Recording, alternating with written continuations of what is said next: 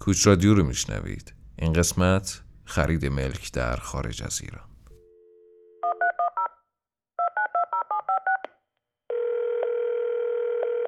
کوچ رادیو بفرمایید. وقت شما بخیر. راستش مزاحم شدم یه سوالی بپرسم. در خدمتتون هستیم جناب. فامیلی شریفتون رو میفرمایید. من جمالی هستم. راستش مدتیه که قصد خرید یه ملک خارج از ایران دارم. اما خب با هر کی صحبت می‌کنم یه چیزی میگه و گیج شدم بسیار عالی در خدمتتون هستیم. جناب آقای جمالی اما ما تو کار خرید و فروش ملک نیستیم.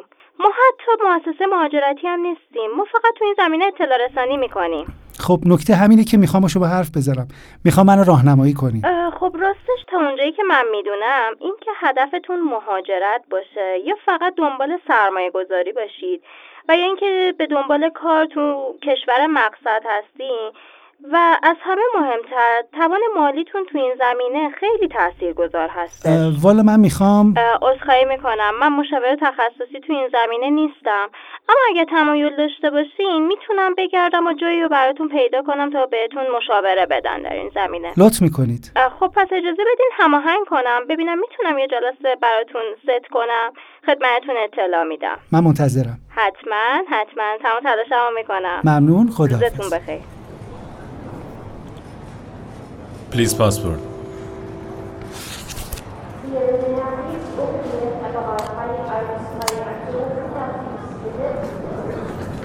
Next.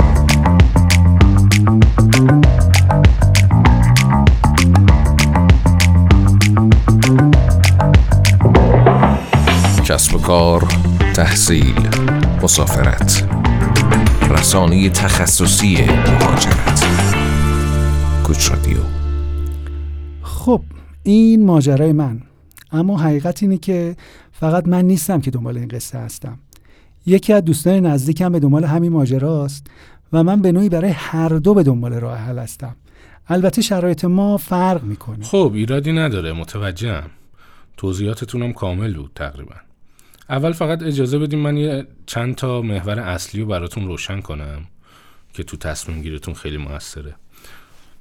ببینید شما می‌تونید تو اسپانیا، پرتغال، یونان، فرانسه یا مثلا کشورهای نزدیکتر مثل ترکیه، قبرس اینا ملک بخرین اقامت داشته باشین پاسپورت بگیرین.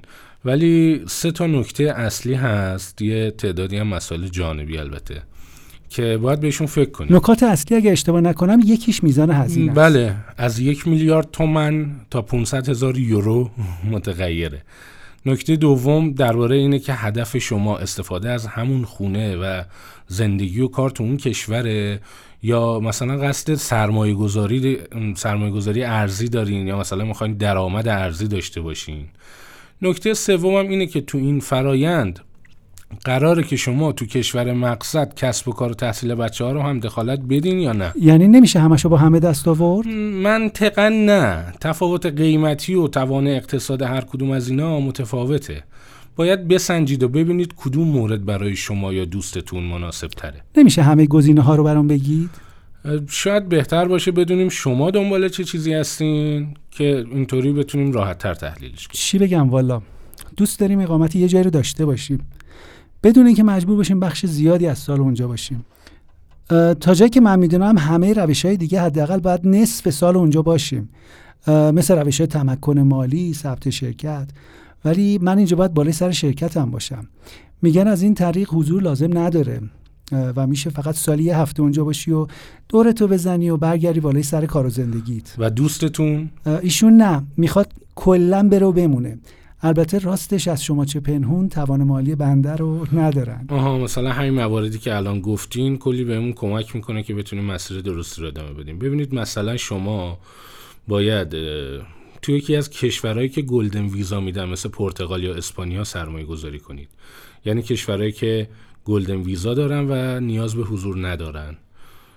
اینجوری از طریق هوشمندی تو انتخاب شهر و محله می‌تونید با افزایش ارزش ملک و اجاره دادن اون تا 11 درصد از ارزش ملک سالانه کسب درآمد کنید. دوستم چی؟ شاید خرید ملک 70 هزار یورویی تو فرانسه یا خرید ملک های ارزون توی ترکیه و اخص اقامت تو اونجا برای ایشون بهترین راه باشه. خب این شد یه چیزی. اجازه می‌دید با دوستان تماس بگیرم؟ اونم به صورت واتساپی تو جلسه باشه؟ چرا که نه؟